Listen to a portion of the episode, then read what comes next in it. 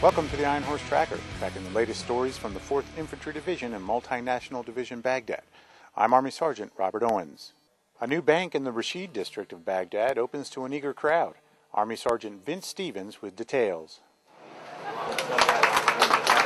The Rasheed Bank recently opened with a ribbon cutting ceremony.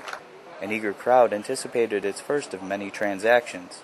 Doura Market has seen a growth in shops and businesses with a decline in violence in the past year. This is because of teamwork from the local government and soldiers from 2nd Battalion, 4th Infantry Regiment. Headquarters and Headquarters Company Mortar Platoon Leader, 1st Lieutenant Justin Shabalko, says the bank is having an immediate impact on the community. We had a shop owner that opened up a kebab shop right next to the bank because he now knows there's going to be an influx of people in and out of that area, and that's going to help stimulate that whole street to start opening up new shops and uh, moving people over to start moving back in there and living there. Reporting for 1st Brigade Public Affairs, 4th Infantry Division, I'm Sergeant Vince Stevens, Baghdad, Iraq.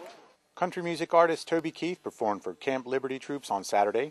Specialist Elliot Valdez has more on the event.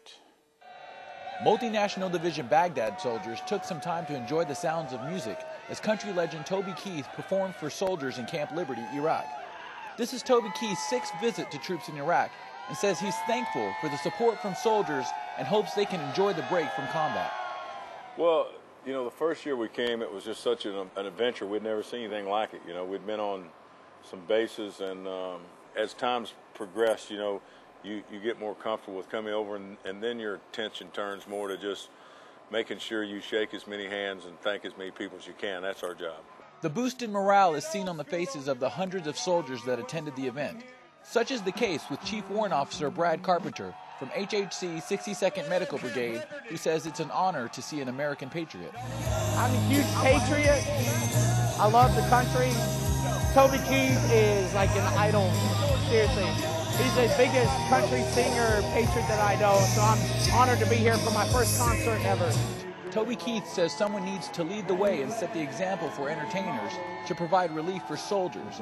And that's why it's important not only to play shows, but also to play them in the smaller forward operating bases. Somebody's got to, somebody needs to lead the way and set the example. So, you know, we go really up in the forward places. He also had a message for soldiers in Iraq. Godspeed, you're doing a great job. Uh, America's behind you. Just keep doing your job at hand and uh, Godspeed to you. You're doing a hell of a job. I'm Specialist Elliot Valdez, Camp Liberty, Iraq. And that's all we have today on the Ironhorse Tracker. I'm Army Sergeant Robert Owens.